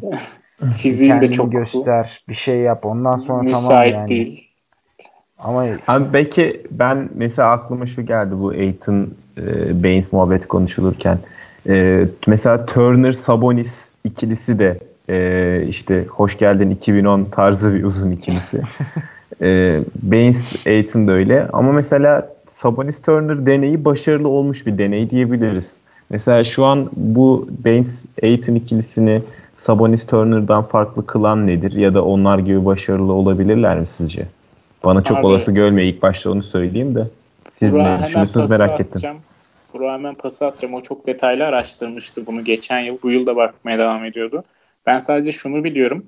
E, kağıt üstünde başarılı olmuş ve Indiana şu an playoff yapıyor ve doğuda da iyi bir noktada da görünse de sene başından bugüne kadar e, Indiana sürekli e, Miles Turner'la Sabonis'in dakikalarını ayırmaya başlayarak geliyor.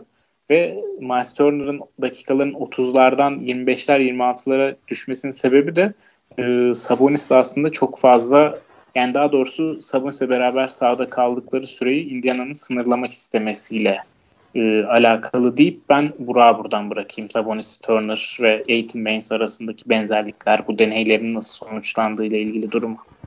Abi Sabonis'le Turner arasındaki anlaşma daha doğrusu uyum geçtiğimiz sene var gibi görünüyordu ya da bunun içinden nasıl çıkılabilir onu araştırırken benim fark ettiğim şey bu ikilinin geçtiğimiz sene e, bir kanıya varmak için nispeten az oynadığı yönünde değil. Maç başına yaklaşık 6-7 dakika diye hatırlıyorum yanlış hatırlamıyorsam. E, bu hani çok geniş bir örgü kümesi değil. Bu nedenle çok bir e, bilgi verici bir durumu yok tabii ki ama bu sene de bunu Anıl da bahsetti. Ayırmaya çalışıyorlar. Çünkü abi e, Turner ve Sabonis birlikteyken ikisinin hangi rolde nasıl oynayacağını henüz bence çözememiş durumdalar. Yani ikisi de e, daha doğrusu Turner iyi bir şutör ama Turner'ı köşede bekletecek kadar e, bence potadan uzaklaştırmak iyi bir fikir değil hücumda. Savunmada da kim dörtleri kim beşleri savunacak hangisi e, ayak çabukluğu olarak rakip uzunların karşısında veya rakip kısaların karşısında switch'ten çıkabilecek, switch'e karşı dayanabilecek bunun ikilemindeler. Bu sebeple orayı hani bir tane uzunla geçip yanlarında TJ Warren'lar, işte Jeremy Lamp'ler, Malcolm Brogdon'lar, e, Jakar Sampson biraz daha böyle fizikli kanatları savunmak için Jakar Sampson deney, deneyleri oldu. E, ben birazcık bu ikilinin ayrılması gerektiği tarafına doğru yavaş yavaş gidiyorum. Geçtiğimiz senenin sonunda ve bu senenin başında bir şekilde ikisi birlikte oynayabilir düşüncesindeydim ama bu sene özellikle Turner'ın bu formunda görünce bence bu ikiliyi ayırmak daha iyi olacaktır diye düşünüyorum ve giden ismin de ben e, gerek Sabonis'in vaat ettiği şeylerin biraz daha farklı olmasından dolayı ve Turner'ın takas değerinin biraz daha yüksek olmasından dolayı bu da onun iyi bir prototip uzun, yeni modern uzun tanımı altında yer almasından dolayı diye düşünüyorum. Turner'ın gidip Sabonis'in kalması Indiana için bence daha iyi bir çözüm olabilir diye düşünüyorum. Aiton Baines noktasında da bence işte Aiton eğer bir noktada birazcık mesafesini arttırırsa, mesafesini geliştirirse bence Aiton tamamen 5'e kaymalı ve yanlarına e, daha kısa oyuncularla daha mobil bir takım yaratmak daha iyi bir çözüm olabilir diye düşünüyorum. Yani Aaron Baines 33 yaşında zaten bu takımın uzun vadeli planları arasında kesinlikle yok. Ama Aiton'un da ikinci senesini ya da üçüncü senesini ya da e, hani yavaş yavaş oyunu tamamen e, keskinleştireceği noktaları bence Aaron Baines'le yan yana oynatarak harcamaması gerekiyor Phoenix Suns'ın. Ee, bir diğer nokta abi bu Aiton Baines noktasında ekleyeceğiniz bir şey yoksa ben bu takımın en büyük sorununu bench skoreri olarak görüyorum. Ee, çünkü Devin Booker dışında bu takımda problem çözücü kimse yok. Belki Aiton birazcık bu noktada skorun sıkıştığı dakikalarda e, post-up olsun, pick and roll'dan çıkıp hem şutla hem potaya devrilmekle olsun sayı bulabiliyor ama buna bu görevi Aiton'a yüklediğinizde e, rakip takımlar çok rahat pot altına gömülerek e, bu tehdidi ortadan kaldırabiliyor. E, şu an Aiton'un olgunlaşmamış oyunuyla dışarıya doğru çıkardığı pasların da e, bu kilidi açmaya yeterli olmadığını görüyoruz. E, bir bench skoreri bu takımı bence bir adım ileriye hatta playoff yarışına taşıyabilir eğer yönetimin e, isteği buysa diye düşünüyorum. Clarkson'ın da çok uyabileceğini düşünüyordum ben bu takıma ama e, Utah daha erken davrandı. Deep var mı Phoenix'e eklemek istediğiniz ya da genel olarak konuştuğumuz takımlarda unuttuğumuz eklemek istediğiniz bir nokta? Benim yok abi. Abi aklıma gelmiyor. Ee, Jordan Clarkson gerçekten güzel bir öneriymiş aslında. Ben düşünmemiştim onu. Ee, benzer bir rolde Utah'da oynayacak zaten. Hani orada zaten bu, bu rolü iyi yapacağını düşünüyorum ben. Ee, işte yönetim farkı da burada devreye giriyor galiba. Yani evet. Ee, o zaman bugünkü özel konumuza geçelim. Ee, biz bir Atlanta'da yaşanan olayı, e, Trey Young'ın henüz ikinci sezonunun başında olan bir oyuncunun e, takımın gidişatından, yönetimden, yapılan hamlelerden mutsuzluğunu e, birazcık garip bulduk. Alışılagelmişin dışında bulduk. Daha önce çok fazla böyle şeyle, böyle bir durumla karşılaşmadığımızı düşünüyoruz e, yakın tarihte. E, o yüzden e, bu konuyu konuşalım istedik. Kısaca özetlemem gerekirse Trey Young şu an Atlanta'nın e, bu yıl beklentileri karşılayamamış olmasından şikayetçi. Bunu da e, yönetimin gerekli hamleleri yapmamış olmasından e, kaynaklandığını düşünüyor.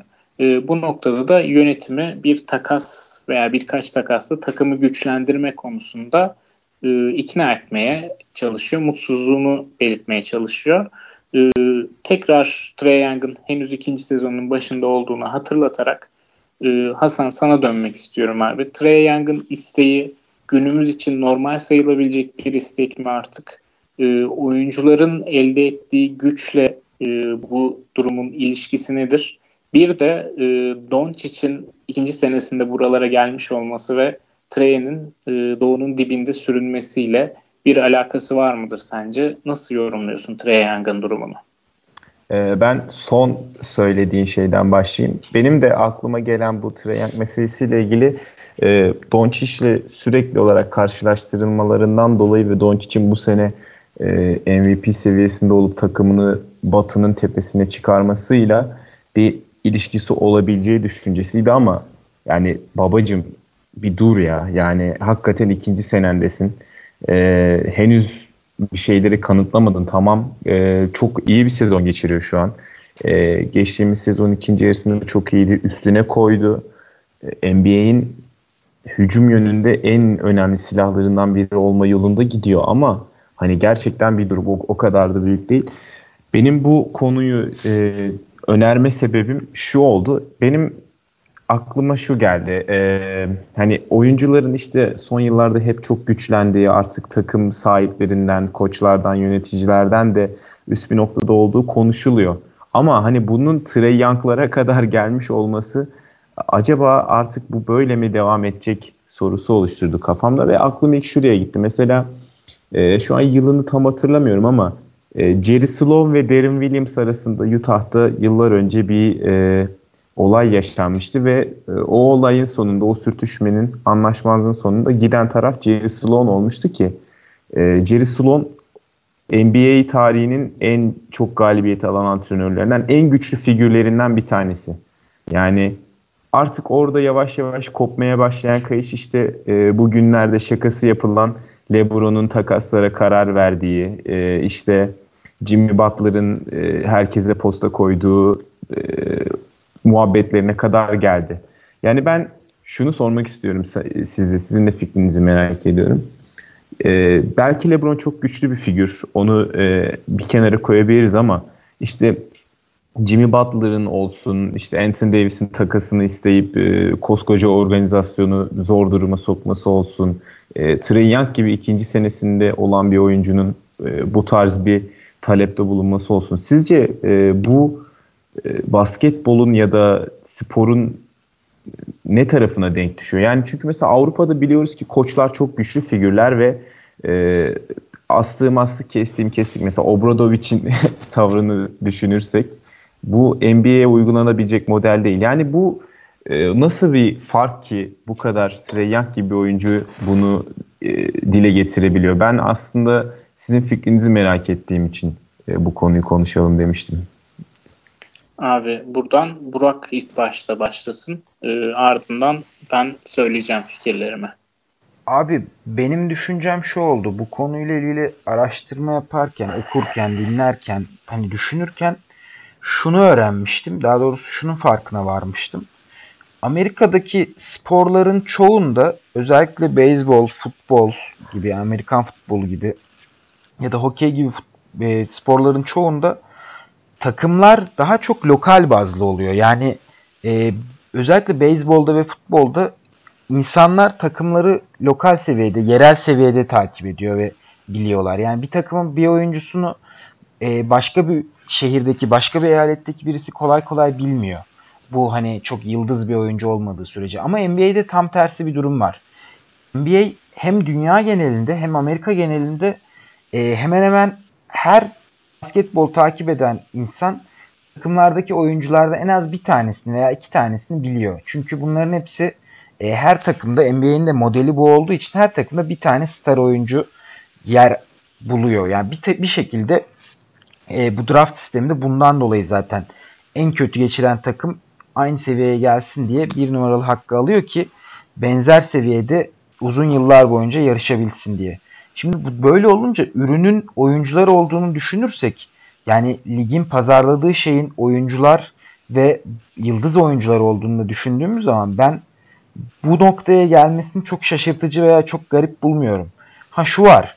Yani bunun Trey Young seviyesinde ikinci senesindeki bir oyuncuya gelmesi şu sebepten oluyor. Atlanta Hawks'ın takımın yapısında, takımın çekirdeğinde Trey Young dışında süperstar olmaya aday bir oyuncu henüz yok. Hatta önümüzdeki yıllarda olmayacak büyük ihtimalle.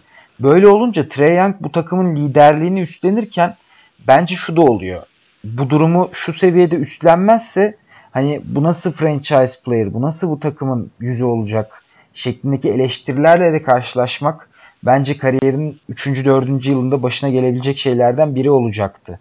Ama Trey Young hani bakın ben Atlanta'nın sorumluluğunu bu noktada alıyorum. Daha ikinci senede alıyorum gibi bir izlenim içerisinde bana kalırsa e, ben bunu çok yanlış veya çok garip görmüyorum. Hani bu bence beklenen ve olası durum olacaktır diye düşünüyorum. Önümüzdeki yıllarda hatta bunun e, biraz daha ilerlemesini bekliyorum ben açıkçası. Bunun en önemli sebebinin de ürünü oyuncular olarak düşünürsek bu lig artık oyuncuların ligi olmaya başladı.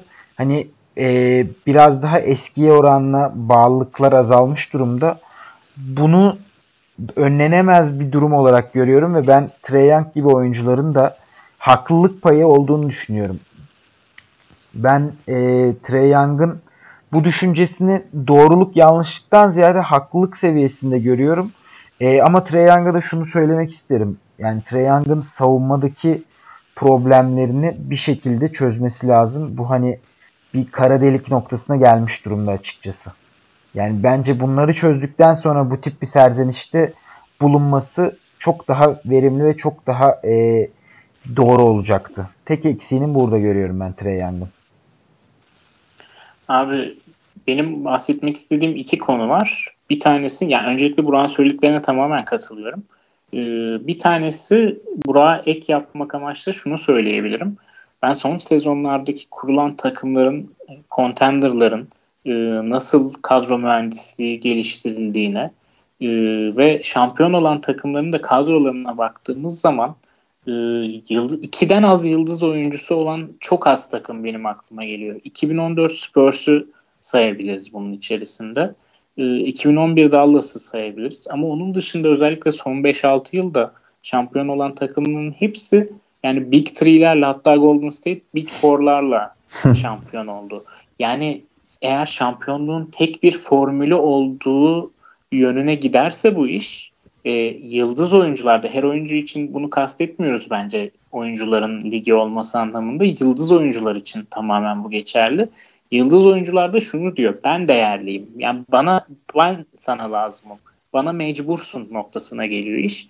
E, iş o noktaya geldikten sonra da oyuncuların istekleri tabii ki e, gün geçtikçe e, artıyor. Geçen günlerde e, bir yazı çıktı Ka- Atletik'te Kawhi Leonard'ın e, amcasının takımlardan gizli olarak istediği, talep ettiği e, NBA'in kontrat anlaşmalarına uymayan istekler hakkında.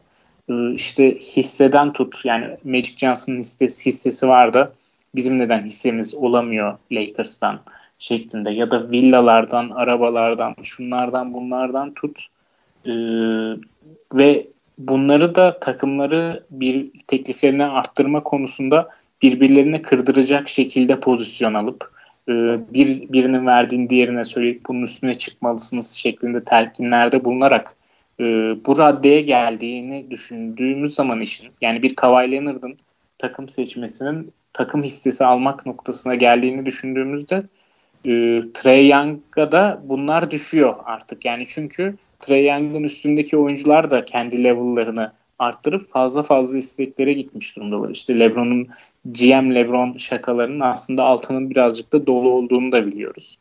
Ee, o noktaya gittiği için giderek yükseliyor level ve Trey Young da aslında ikinci yılında bir olan bir oyuncu olmasına rağmen takımın gidişatına laf etme, GM'in işine karışma, e, GM'den e, hemen kazanmak için isteklerde bulunma noktasına e, gelmiş vaziyette oluyor ve aslında hiç karşılaşmadığımız bir olay olsa da sanırım artık içinde bulunduğumuz realite itibariyle e, normal karşılamamız gereken bir duruma evrilmiş durumda iş. Bu noktada ben birazcık Trey Young, Luka Doncic karşılaştırmasını kızıştırmak istiyorum aslında. E, o noktada sizin Dallas ve Atlanta e, takımlarının karşılaştırmasını yapmanızı istiyorum. Sizce e, önümüzdeki 5 yıl içinde e, gerçekten e, Dallas Atlanta'nın çok mu önünde olacak yoksa e, Trey Young burada birazcık e, sabırsızlık mı yapıyor ve e, bir takas iddiasını da geçtiğimiz günlerde e, ortaya atılan Drummond takasını da işin içine katarsak Burak e, bir Drummond takasıyla Atlanta e, istediği Young'ın hedeflediği yerlere gelebilir mi yoksa bir hata mı yapmış olurlar? Abi Drummond bence e, arayabilecekleri, isteyebilecekleri bir uzun ama Drummond'la ilgili olarak problem şu. E, iki ya da üç hani süperstarımızdan maksimumu alan Drummond mı olmalı? Daha doğrusu hani bir karar verme aşamasına gelindiği zaman önümüzdeki yıllarda Mac Drummond'un maksimum kontratı sizin bazı oyuncularla imzalayamamanıza sebep olur mu? Bence en büyük ikilem burada yaşanacak. Ee, ben şu şöyle bir avantajı olduğunu düşünüyorum Atlanta'nın. Takımın çekirdeğindeki oyuncuların hemen hemen hepsi hatta hepsi hemen hemen de değil. Hepsi çaylak kontratında. Yani bir takım maksimum kontrat imzalayacak bir oyuncuyla anlaşıyorsa Atlanta gibi bir örnek bence çok zor bulunur lig genelinde. Bu sebeple Drummond gibi bir oyuncu veya benzer seviyede bir maksimum kontratı sahip olacak bir oyuncu bence kötü bir kumar değil. Oynanabilecek bir kumar. E, Dallas'la olan rekabet ya da Doncic ve Trae arasındaki karşılaştırmanın 5 sene içinde nerede olacağı şu an hani çok ciddi bir avantajı var Doncic'in. Yani MVP sıralaması içinde bana kalırsa Doncic bu sene ligde. Ve Doncic Trae Young kadar savunma defoları olan bir oyuncu değil. Bunu da tabii ki Trae Young'ın pozisyonuna göre ekstra fiziksel defolarının olması ve Doncic'in fiziğinin e, pozisyonunun üst, çok üstünde olmasıyla da açıklanabilir. Savunma problemleri veya savunma artıları. Hani bu noktada Dallas'ın ve Doncic'in bir adım önde kalacağını düşünüyorum ama Trae Young'ın Drummond eklemesiyle veya Atlanta'ya bir e, oyuncu eklemesiyle, bir iyi bir oyuncu eklemesiyle aradaki makası iyice daraltacağını düşünüyorum. E, şansları yaver giderse belki Doncic ve Dallas'tan daha iyi bir noktada sezonu da bitirebilirler. Özellikle playoff sonunda. Bir taraf final e, konferans finali oynarken diğeri yarı finalde elenebilir önümüzdeki yıllarda. Ee, sen Atlanta'nın çekirdeğinden bahsettin. O çekirdeğe baktığımız zaman aslında şu isimleri görüyoruz. Ee, oyun kurucu pozisyonda Trae Young, e, Stuttgart, Kevin Werther, e, forvetlerden e, John Collins ve DeAndre Hunter'ı görüyoruz. Aslında buranın tek eksiği bir pivotmuş gibi gözüküyor baktığımız zaman. E, bu noktada Hasan Drummond gerçekten e, Atlanta'nın aradığı isim mi? Son olarak ufak bir not olarak da şunu ekleyeyim abi. E, Atlanta GM Travis Schlenk bu göreve geldiğinde Trey Young ve Kevin Huerter'i yeni bir Curry, yeni bir Clay Thompson ikilisi, Curry Clay Thompson ikilisi oluşturabilmek için ve Golden State benzeri bir takım oluşturabilmek için seçti. Bu yapıda e, aradıkları uzun Drummond mı sence? Ya ben Drummond hamlesinin Atlanta adına çok mantıklı olacağını düşünmüyorum. Ee, şu anda panik butonuna basmaya gerek yok yani Atlanta açısından. Bence doğru bir yapılanma içindeler. Sadece şu anda galibiyetler gelmiyor. Ee, ama baktığın zaman çekirdek aslında heyecan verici ve birbirine e, uyan parçalar gibi gözüküyor. İşte Kevin Herter, Trey Young, e, DeAndre Hunter, e, Collins bunlar aslında birbiriyle beraber oynadıkça büyüyebilecek ve birbirinin toplamından aslında daha e, büyük parçalar gibi gözüküyor bana. E, açıkçası uzun vadede de Dallas'tan daha önde görüyorum ben Atlanta'yı. Şu şekilde Dallas her zaman işte Mark Cuban'ın da varlığı ve büyük bir pazar olması dolayısıyla e, serbest oyuncu piyasasında aktif olacaktır. E, oradan belki iyi bir yapılanma kurabilirler Doncic ve Porzingis'in etrafına ama hani e, sıfırdan başlayarak yaptıklarını göze alırsak iki takımın da bence Atlanta şu an daha doğru bir yolda. E, en azından daha sürdürülebilir bir yolda. O yüzden panik butonuna basarak e, Drummond gibi bir oyuncuyu hani Drummond gibi bir oyuncudan kastım da hani e, şu an mesela Batı'nın dibinden, Doğu'nun dibinden playoff'a atacak bir oyuncu değil bence Drummond. E, şu kadroyu gözle alırsak. Çünkü Drummond'ı e, almak için de en azından şu saydığımız çekirdekten bir ya da iki kişiden vazgeçmeleri gerekecek. E, o yüzden ben e, Atlanta'nın şu an için bu hamleyi yapmasının çok doğru olduğunu düşünmüyorum. Yani Drummond bence onları o seviyeye atlatacak oyuncu değil. Abi bence e, Hunter veya Huerter veya Collins veya Young'dan birini vereceklerini düşünmüyorum. Yani zaten bunları vermeden alacaklardır alırlarsa. Ee, şeyden dolayı mı diyorsun onu? Drummond'ın sezon sonunda kontratının bitiyor olmasından hem, dolayı mı? Hem bu sebepten dolayı abi hem de DeAndre Hunter'a e, zaten bu draftta kilitlenmelerinden ötürü John Collins ve Trey Young'ın birlikteliğini bozmak istemediklerinden ötürü ve Huerter'in de bu oyuncuları iyi tamamladığını ve en başta Anıl'ın bahsettiği bu ikiliyi seçerken ki motivasyonlarını göz önünde bulundurduğumda bu çekirdeği dağıtmak bence onlar için en son yapılacak şey olacak. Yapacak yani şey dağıtmadan olacak. alabilirlerse evet hakikaten iyi tamamlayabilir Drummond orayı. Ama bu sefer de Collins Drummond ikilisini e, pek oturtamadım kafamda.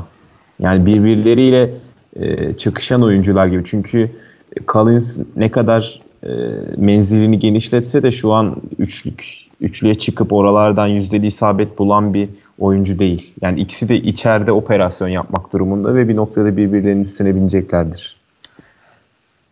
Ben evet. aslında geçen yılki e, takımın, Deadman'lı takımın e, John Collins'i de maksimize etmek adına en iyi prototipi sunduğunu düşünüyorum Atlanta'ya. Aslında gelecekte kurabilecekleri takıma e, daha ilk yıllarından çok iyi bir bakış atmışlardı diye düşünüyorum ben geçen yıl ama e, John Collins'ın yanına şutu olan bir uzun eklemek e, uzun vadede ben de e, en iyi seçeneği diye düşünüyorum Atlanta'nın. E, hemen o Dallas Atlanta karşılaştırmasına da bir e, değinmek gerekirse bence bunu 2021'de Dallas'ın büyük bir pazar olması ve yüksek ihtimalle maksimum kontrat için yer açabilecek durumda olması sebebiyle oradan alıp kadrosuna Doncic ile Porzingis'in yanına katabileceği oyuncuyu alıp alamayacağına bağlı olarak değişeceğini düşünüyorum.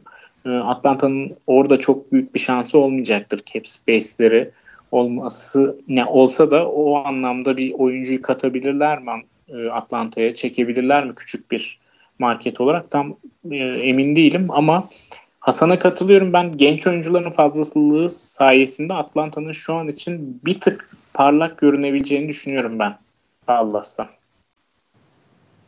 Abi ben oradaki problemin hani şehrin büyüklüğünden ziyade birazcık daha aradıkları şeyin çok böyle e, ince elenip sık dokulacak bir nokta olmasından dolayı olduğunu düşünüyorum. Yani Trae Young ve Collins'ın yanına uygun bir oyuncuyu bulmak ve bunu kontrat e, şeyleri arasında dengeleyerek almak birazcık zorlu olabilir gibi geliyor Atlanta'ya dair ama Drummond bence alınabilecek bir risk. Umarım böyle bir takas görürüz. Çünkü Trae Young gibi iyi bir guardlı da görmek isterim Drummond'ı.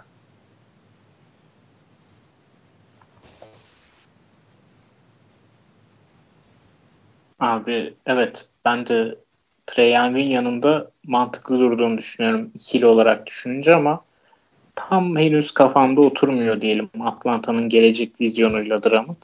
Ee, ama yani Atlanta'nın da şöyle söyleyelim çok gençler çok fazla çaylak kontratında oyuncusu var. Ee, bir Drummond denemesi yapabilecek esnekliğe sahipler bence. Bu lükse sahipler. Ee, Drummond eğer aradıklarını bulamazlarsa 2-3 yıl sonra rotalarını değiştirebilecek durumdalar diye düşünüyorum.